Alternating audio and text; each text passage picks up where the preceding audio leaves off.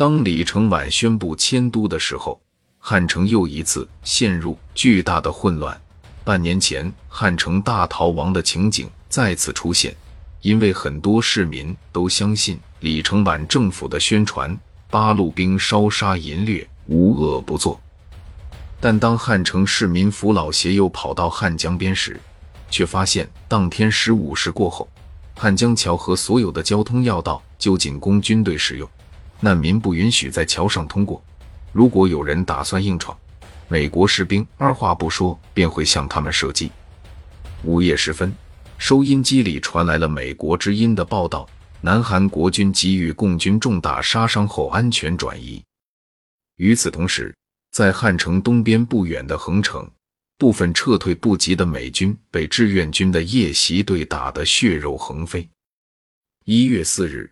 志愿军三十九军的侦察兵几乎是踩着联合国军的脚后跟进入了汉城。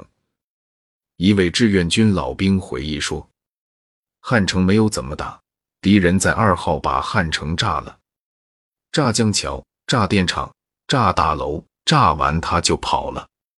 我们是晚上过江，天亮部队就进城了。进城以后，发现还有一个美国营没跑出去，还在后边收拾东西。”于是就打上了。我们听见枪声响，但没有大炮声，就是机关枪、小炮、迫击炮在响。打了有两个来钟头，敌人突围，一部分跑了，于是部队就进城了。一九五一年一月四日是美国第八集团军兼联合国军地面部队司令马修·李奇微踏上朝鲜半岛的第十天。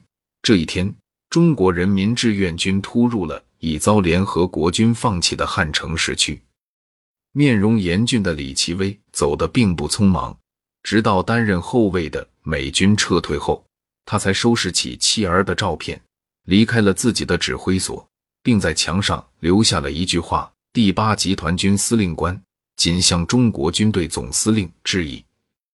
只有尊重对手，学习对手，最终才能打败对手。”在这一点上。李奇微和彭德怀极为相似，他们都是真正的军人。李奇微对志愿军做了深入的研究，在他的回忆录中不乏对中国军队的溢美之词。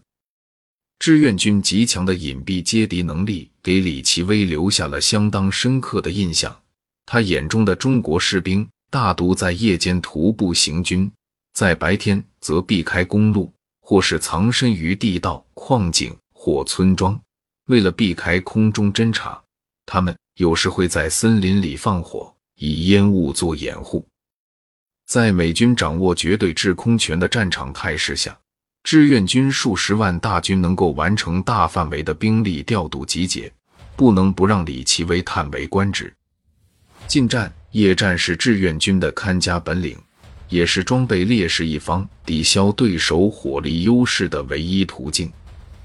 李奇微对志愿军的近战、夜战能力赞不绝口。守卫在孤零零的碉堡中的士兵，往往吃惊地发现，四五个穿着胶底鞋的中国人，已不声不响地潜入他们与前哨警戒线之间的地带。这时，信号弹就会从敌人战线那边升起，疯狂的军号声就会把我方哨兵吓进碉堡。